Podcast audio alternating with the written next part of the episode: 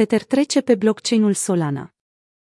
Tether, moneda stablecoin cu valoare constantă de un dolar american, și-a anunțat ieri disponibilitatea și integrarea pe blockchain-ul Solana.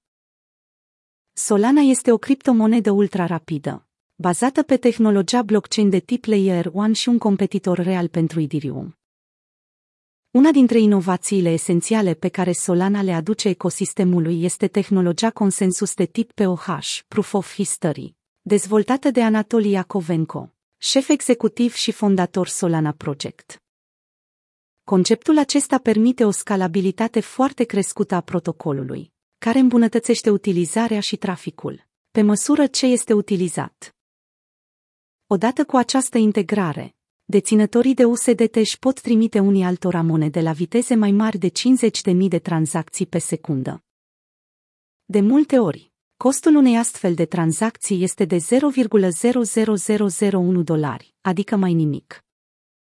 Acest cost redus facilitează dezvoltarea aplicațiilor care rulează ieftin, la viteze foarte mari, inclusiv a celor din sfera finanțelor descentralizate, DeFi.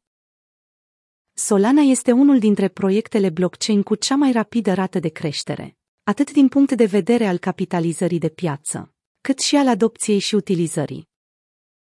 Pe lângă tranzacțiile pe blockchain-ul Solana, Tether este susținută și de alte protocoale, precum Ethereum, OMI sau Tron.